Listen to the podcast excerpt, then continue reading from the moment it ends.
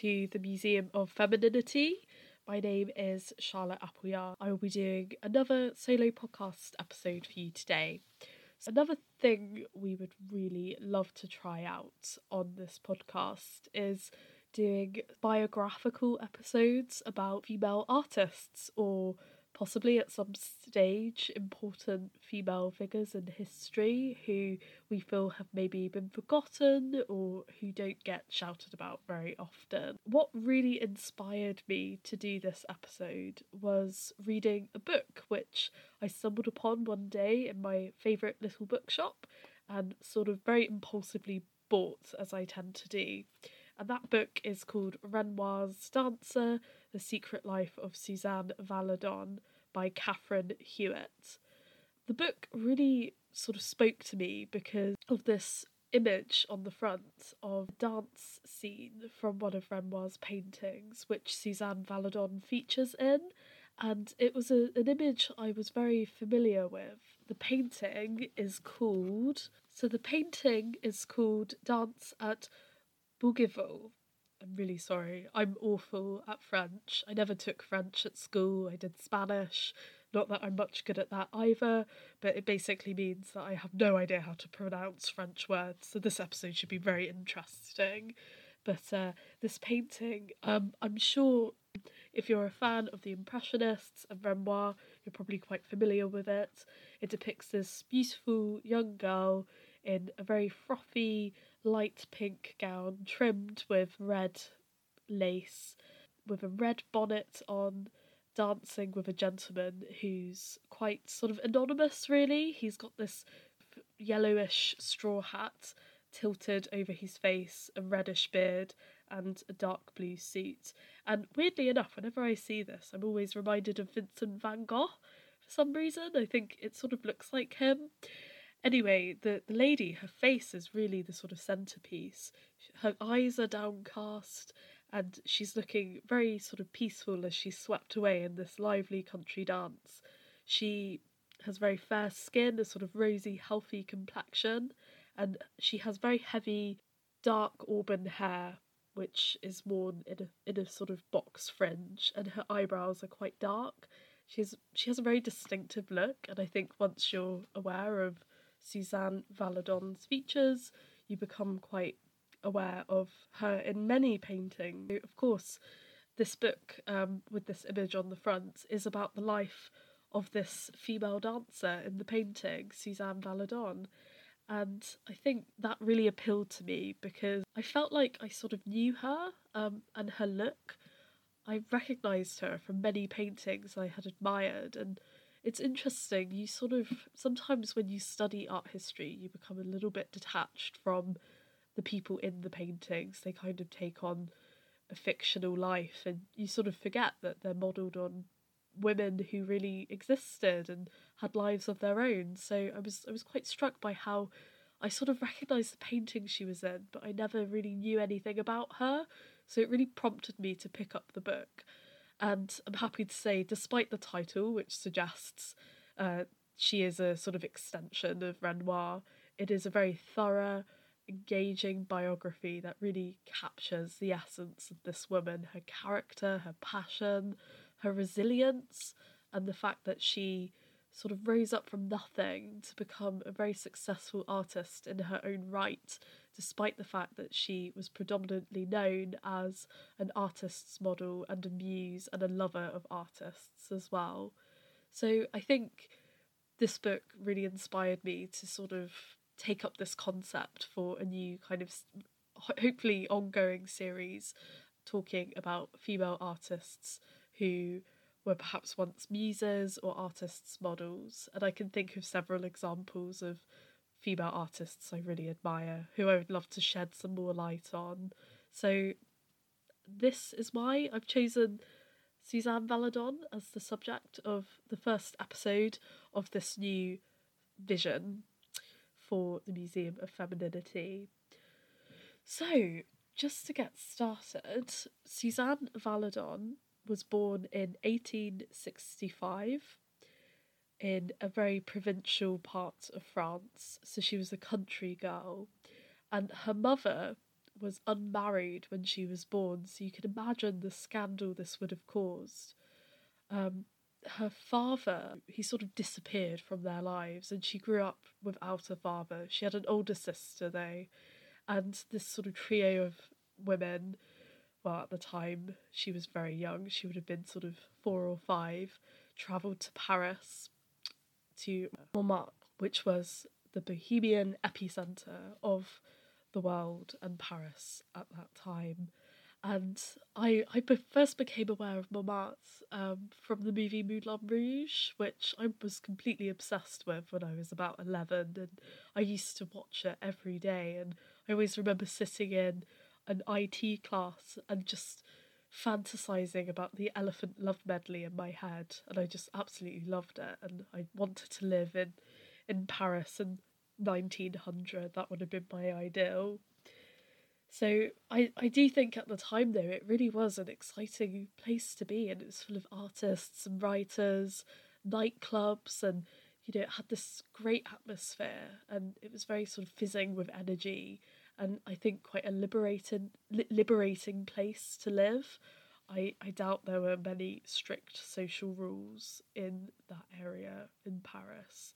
And this was the environment Suzanne grew up in. So she was incredibly um, energetic and tomboyish as a little girl. She was very known about the place. She would uh, sort of run around and have fun and play. And I think she was quite cheeky she had a, a sort of definite reputation. She wasn't a great student. She left school early. She didn't really finish her schooling. Um, and at the age of 10, she supported herself and helped support the family by taking on odd jobs. So she was a waitress, she was a nanny as well. Um, in her well, in her sort of formative teen years, she was even a circus performer and she loved that. Uh, but unfortunately, she fell from a trapeze, so she had to sort of put the reins on that career. But gosh, if that didn't happen, um, I wonder what she would have done with her life. I wonder what it would have been like. It it would be really interesting to sort of think, dream up an alternative reality where she was a famous circus performer. So after that, her life took on a new direction, and because she was incredibly attractive and really stood out. I think from all the paintings she features in, you can tell she was a really unusual, striking beauty. She found work as an artist's model. So the first artist she worked with, um, okay, here goes, was Pierre Puvis de Chavannes. And he was a lot older than her at the time. He was quite respected as well, and he sort of straddled the world between um, the, the sort of more radical upcoming movements and a more of an academic style. So he kind of existed in both realms. So despite the age difference, she had an affair with this man. He was quite known for liking younger women and dating his models. Dating's probably a bit of a modern term, but he he certainly enjoyed the company of women. And that's interesting because he's very you know in all the pictures of him and when you read about him he seemed like a very old school kind of gentlemanly type you know uh, very put together with a nice twirling moustache almost grandfatherly. So it's interesting to think of him being like that behind closed doors. But i think also uh, suzanne had a certain effect on men and particularly artists who you know, she certainly captivated. Generally, Suzanne was quite sexually liberal. She seemed to enjoy having relationships with multiple partners. There's stories of her stripping and wearing a mask and sort of cheekily sliding down a banister in a famous nightclub. She just seemed to enjoy her body and not really care what people thought of her. And she just, you know, she enjoyed life. And good on her. She's very modern in lots of ways. And and even seeing paintings of her, I, I, I think she looks very modern. And there are photographs of her as well. And I do think she seems always like a woman out of time.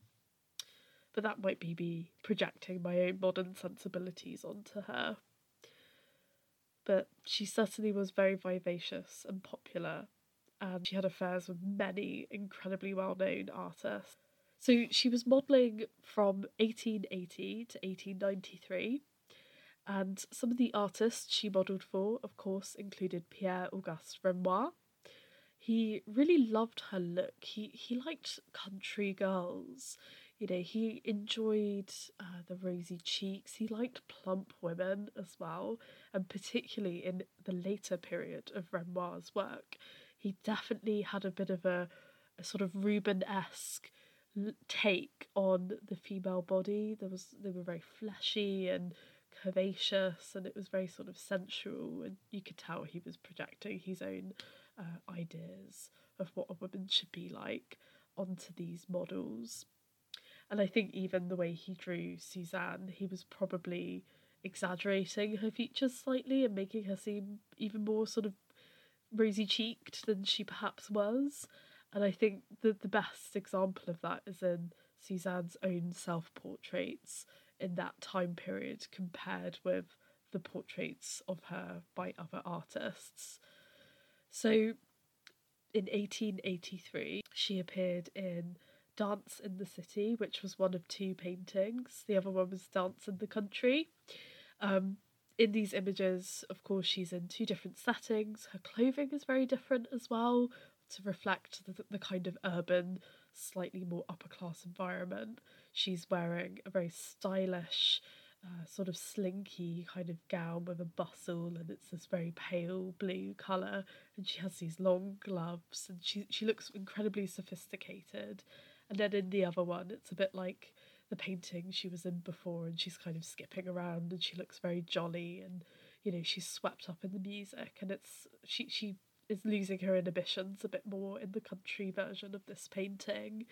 But you do see the softness of her face, and you know, she's very, she's just quite idealized. She almost, you, you don't quite get her expression, and it's not quite it's it's like her face has been sort of transformed slightly to the point where it doesn't really look like her anymore. You can just sort of see like whispers of her, but compared to photographs, she seems a lot a lot a, a lot softer and rounder. Um, in reality, she was quite slim, and I think her face was rather angular actually, particularly when you look at.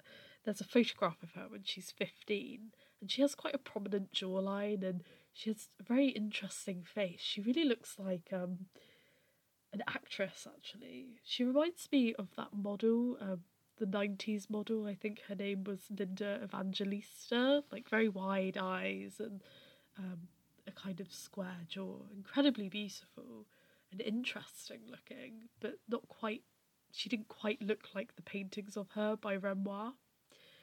And at this time, so without any education or schooling, she had taught herself how to draw and she did her own self portrait. And in comparison to uh, the images of her by Renoir, it's very different. Uh, the colours of it, for instance, are quite uh, unusual. They're, they're not the most natural, which I think detracts from the, ideas of the Impressionist movement of using very natural colours. So already she seems quite different and uh, d- different to her contemporaries. She's sort of moving away from them a bit. She feels more post impressionistic, uh, even before artists like Toulouse Lautrec and Vincent van Gogh came along.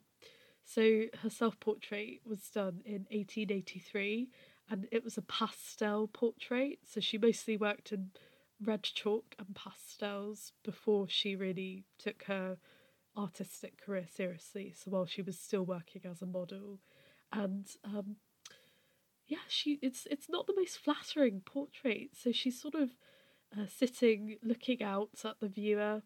Her red hair is parted in the middle and tied back in a bun, and her lips are kind of puckered almost. They almost look sort of pressed together in disapproval. And she looks quite stern, to be honest. Um, and it's interesting that the colour of her skin, it's got a, a greenish tint, which is also used in the background. And her dress is just a very plain dark blue dress. There's nothing romantic about it at all. It's just a very honest portrait. In a way, I think maybe she's being a bit critical of her appearance, but it's just interesting. It's it's very direct and striking, and I think for someone who had no training, it's incredibly accomplished and very well painted. But it's also quite intimate, and you get a sense of what she's thinking, maybe, and perhaps she's lonely. I don't know. It's it's much more engaging and a bit less romantic r- romanticized when you compare it to Dance in the City, which is this sort of private moment between a couple, but it's mostly focused on the luscious folds of her silk dress rather than her as an individual. She's just really a clothes horse, modelling a, a beautiful gown and selling a beautiful concept of a romantic dance in the city. She was self taught, as I said, and from her early self portraits, uh, we can detect some self consciousness, but also a keen eye and a desire to experiment. And I do think this is really fascinating. I, it shows a sort of innate genius. I mean, maybe I'm being a bit over the top, but I do feel that way. She was so good and I'm just amazed that I've never heard of her before because I really, I really love her paintings, and I think she just gets better and better with age, and she does some really interesting things that are so innovative and quite uh, tra- transgressive, really, for the time. So one of the other very well-known painters who drew her was Henri de Toulouse-Lautrec, who is another one of my very early favourites. I think uh, he's a classic one, isn't he? That people really love when they're sort of teenagers and just getting into art history, but for a good reason because his artwork was so uh, visually arresting and really a fever dream, and I think much more compelling than the Impressionists. Although they they have a special place in my heart, I do find the sort of quote unquote post Impressionist painters way more dynamic and inventive with their colours and their subject matters. It's grimy, it's uh, sort of emotional, psychological. I, I just love it so much. And I mean, the, the best example of that is Lautrec's own painting of Suzanne Valadon, which is called The Hangover. So that's not at all pretty, is it? And she she looks a bit worn out in it, to be honest. She's sort of slouched over in a cafe, looking out. She looks very like she's suffering from a thumping headache, and like she wants to go back to bed, really. Um, so this painting was done in 1887 to 1889, and it's oil on canvas. And it's got that classic Lautrec sort of quick, sketchy coloured style, which I think he's quite well known for, as well as his prints.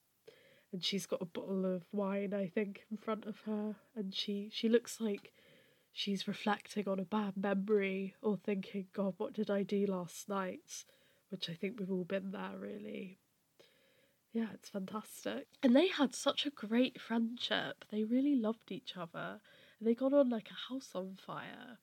Um, I think he was probably a bit in love with her, as most men were, but nothing nothing came of their relationship. And I think they had a bit of an argument and they never really spoke to each other again. But when he did die, she was, you know, heartbroken, really. It's always sad to lose an old friend. So, in 1883, our heroine gave birth to a little boy called Maurice. She was only 18 when she gave birth to him. The father is officially Miguel Utrillo, who was a good friend of Suzanne's. They met in the sort of bohemian scene of Paris and they had a very passionate young love affair.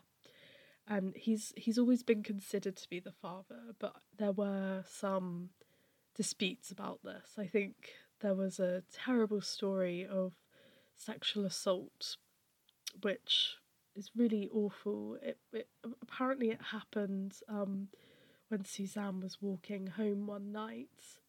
Yeah, so apparently she was assaulted one night. She's never really spoken about it publicly, but I, I do think the perpetrator was known to her. And yeah, that's an awful thing to go through. It doesn't matter how um, sexual someone is, nobody deserves to be attacked. It's also, you know, all the artists she had affairs with were sort of suspected to be the father at one point or another, including Ren- Renoir and Chavines as well. But Trillo, he was the one who was put on the birth certificate.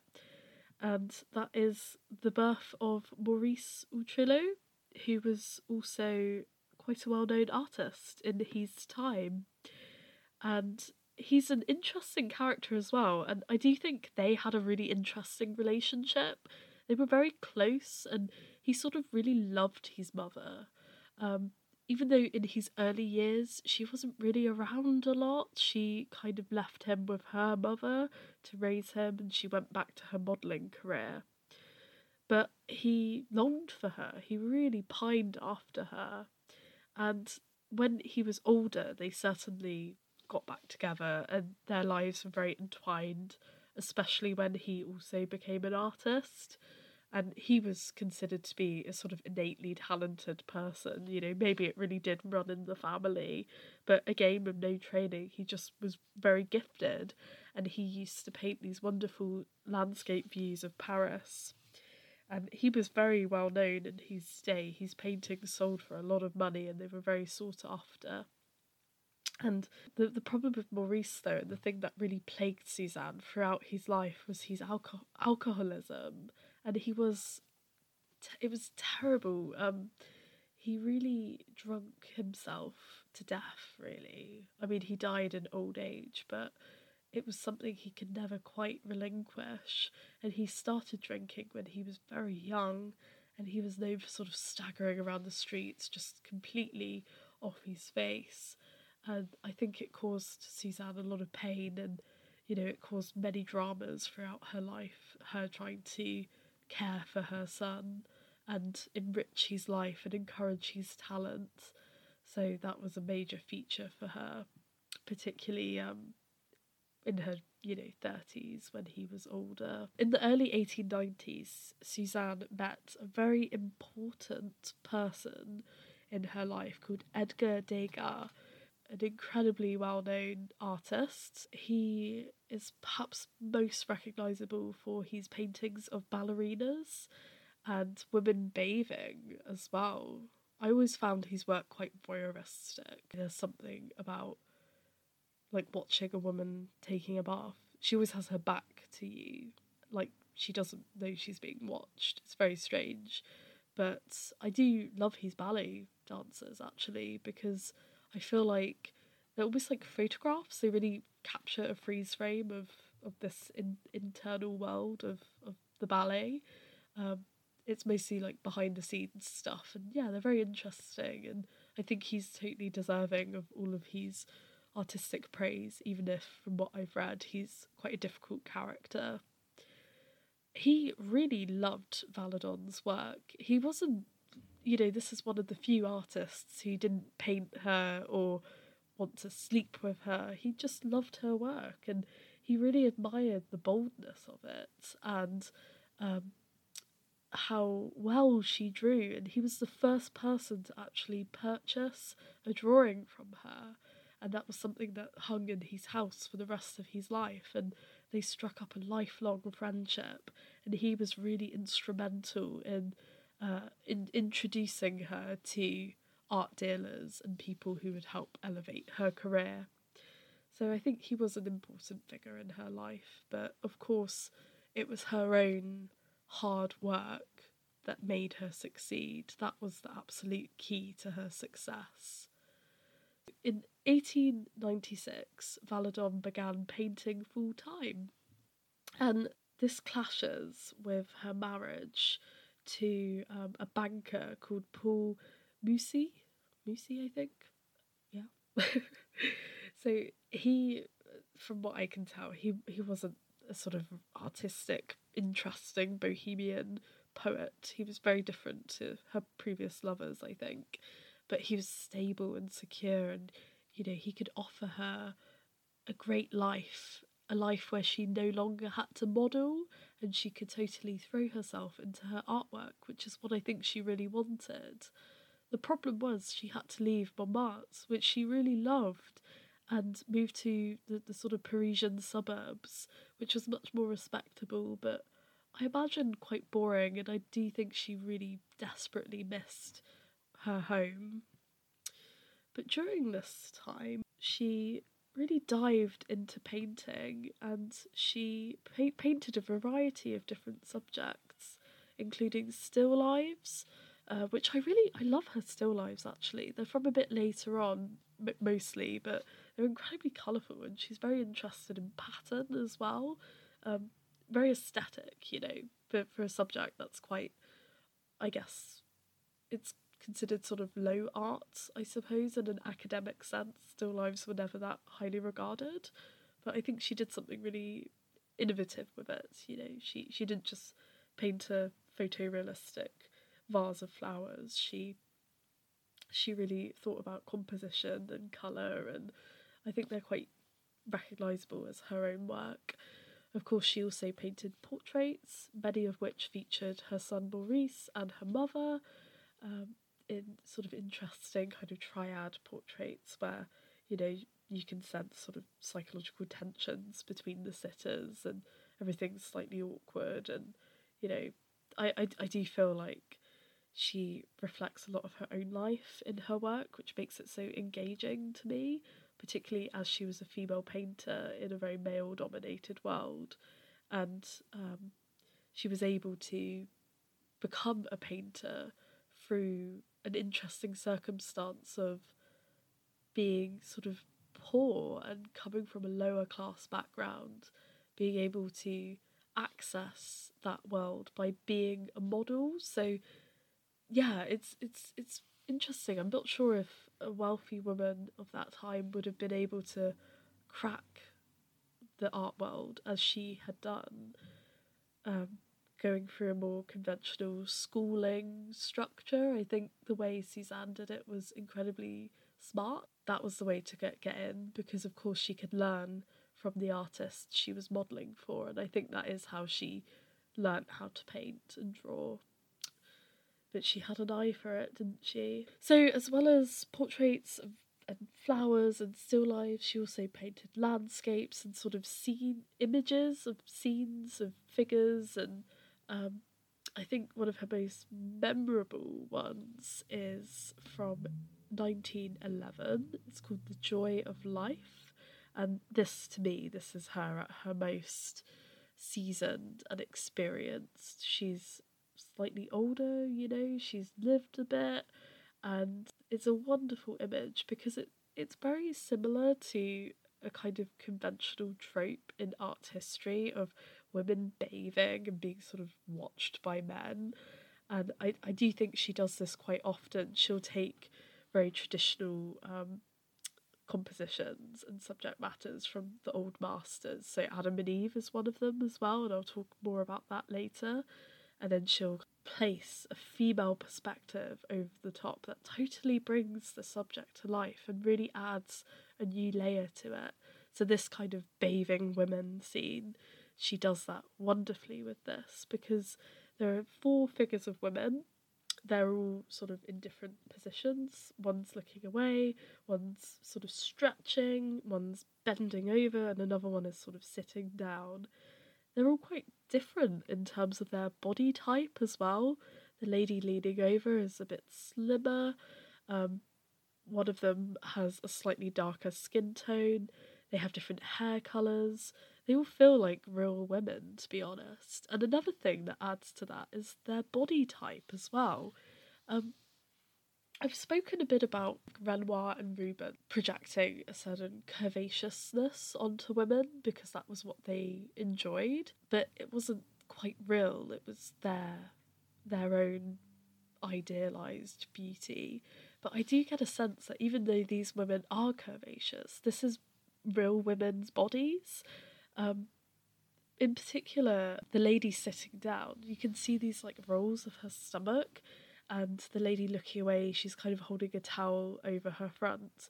She's got her hip kind of jutting out, and you can sort of see like a bit of a love handle, and the lady stretching as well. She has um, she has kind of like heavy breasts. They're not super like normally when you see nudes in paintings, their breasts are quite small, really, but this woman she she kind of has the figure of a lady who has born children and it's a very realistic beautiful figure um, and i believe it is also modelled on suzanne herself and this is something she did continuously. She would paint her own body um, throughout different phases of her life including in well into middle age. She was not afraid of showing an aging body and kind of celebrating it. And this painting, I think, is it perfectly captures that whole female point of view uh, aspect of her work that made it so special and so revolutionary and also so controversial because a woman painting a female nude was very uncommon and I think the honesty of the way she did it surprised people. And it's it's sort of like I mean by 1911 we're well past the stage of being shocked by you know things like Manet's Olympia where he's depicting a real prostitute sort of posing as Venus. Um, I think some years some decades have passed since then and we're a bit more used to seeing real women modelling but I think this is different somehow. It it, it does feel more realistic and it shows a woman kind of reveling in her body and enjoying being naked. It's called the joy of life and there's a sort of shamelessness about it, which is it, it seems so liberating. The style it's painted is really lovely as well. So they're sitting in a sort of forest scene and um, every all the tones are very earthy. Uh, it reminds me a bit of Paul Cézanne as well, but you get this like very vivid blue sort of peeking out between the trees, and the whole composition is just lovely. And there's a man in the corner as well, and he is also naked, and he's sort of admiring these women, but they're kind of ignoring him. They're just, it feels like they're there for themselves, really. They're not they're not there for his pleasure. They're sort of just enjoying the moment. It's interesting, isn't it? Because if it had been a man who painted this, I think it would have looked different and it would have taken on a new meaning. So it just shows context is everything when you interpret paintings, but it does help enrich a painting and it gives it so much more meaning. So if we go back a bit, in 1895, this is when Suzanne Valadon experienced her first success as an artist. So, this is one year before she married and started to paint full time. So, you could perhaps see this as the catalyst that really pushed her towards sort of taking her art seriously and being like, okay, this is something I can definitely do. And that's when the art dealer Paul Durand Real exhibited a group of 12 etchings by her that showed women in various stages of their toilettes. So that's again a, a, very sort of classic subject for a painting, a woman getting ready for the morning. After that, she regularly showed in various different galleries, including the Salon de National um, in slightly earlier in um, 1894, but she continued to exhibit there throughout her life, which was such a great success. Uh, considering she had no training, you know, it's you, you cannot emphasize enough just how far she had come. And the Salon des Indépendants from 1911, and of course the Salon des Femmes Artistes Modernes, which I guess is the salon of uh, female modern art or something, and she exhibited there in 1933 to 1938. So that was amazing. Um, she, the fact she was able to do that, I think that was such a highlight for her, and that was right when she died as well.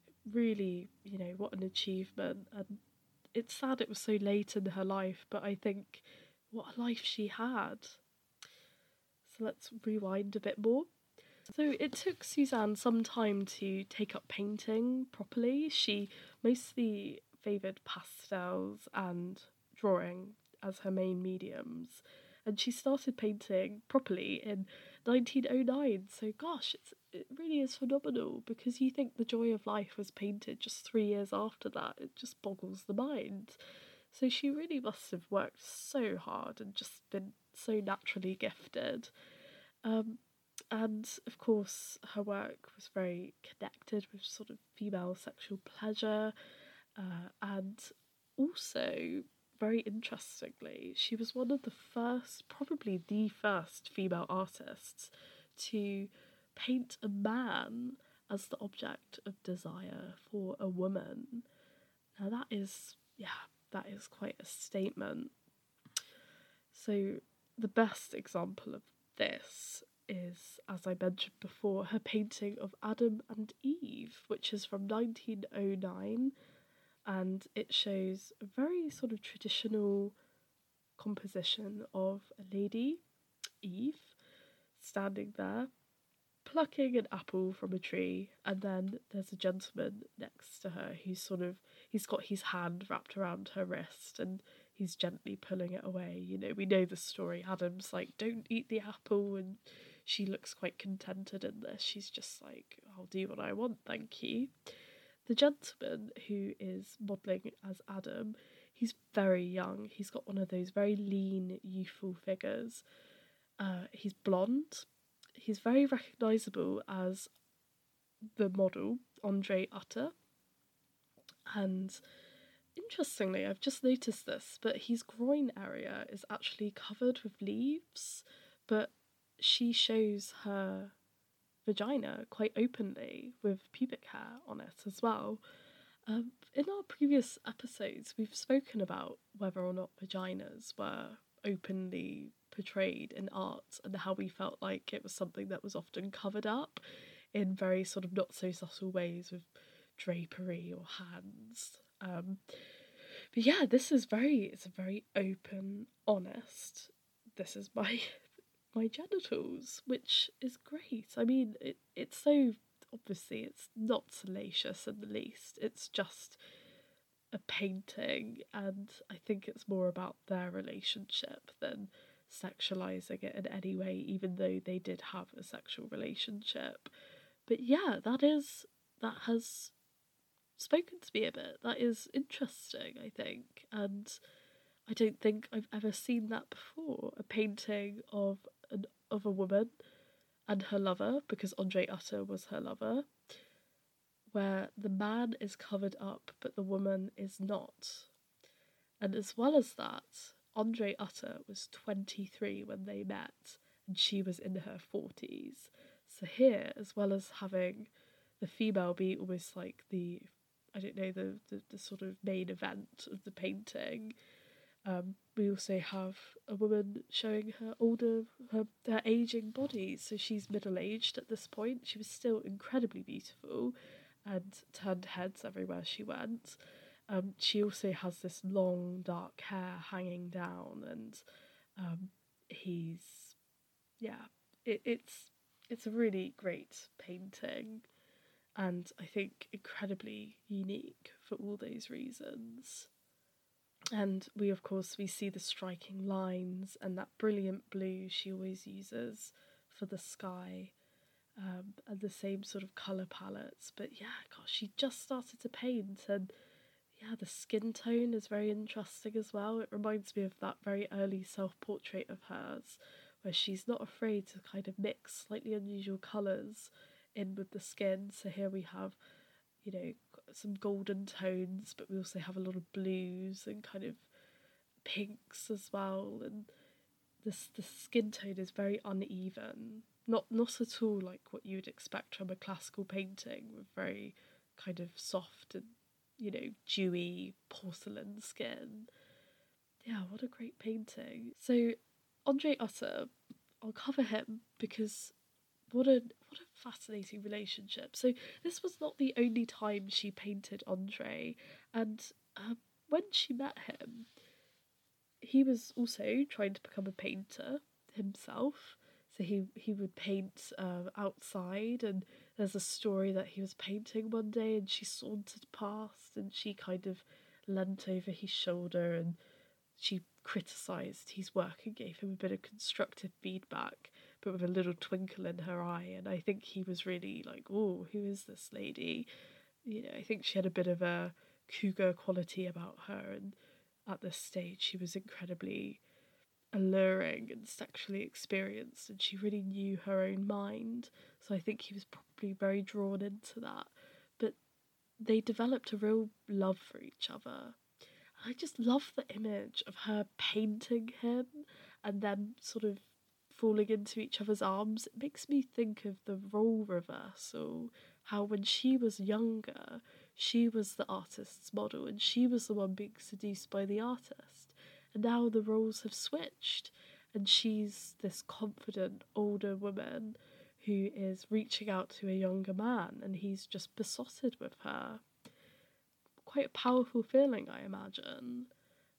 Anyway, they got married so she's still married to the boring banker guy. They did get a divorce in 1914, and then shortly after, she married Utter. And they remained married until they divorced in 1934. And I think the divorce was really as a result of the many affairs Andre had and the fact that you know, she was getting older at that stage, the age gap would have been quite extensive, and perhaps they were just no longer compatible and drifted away. But I, I do believe she was always incredibly nostalgic for the love they had.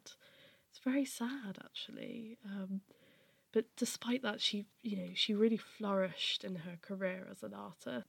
I think the other painting I just want to quickly talk about as well is The Abandoned Doll, which is quite a late work in 1921. It's all on canvas and it's currently not on display anywhere. But I think it's it's quite unsettling to be honest. I find it quite different from Suzanne's other works. It shows a mother sitting on a bed with her daughter who is an adolescent, probably about 12 or 13, definitely on the cusp of puberty.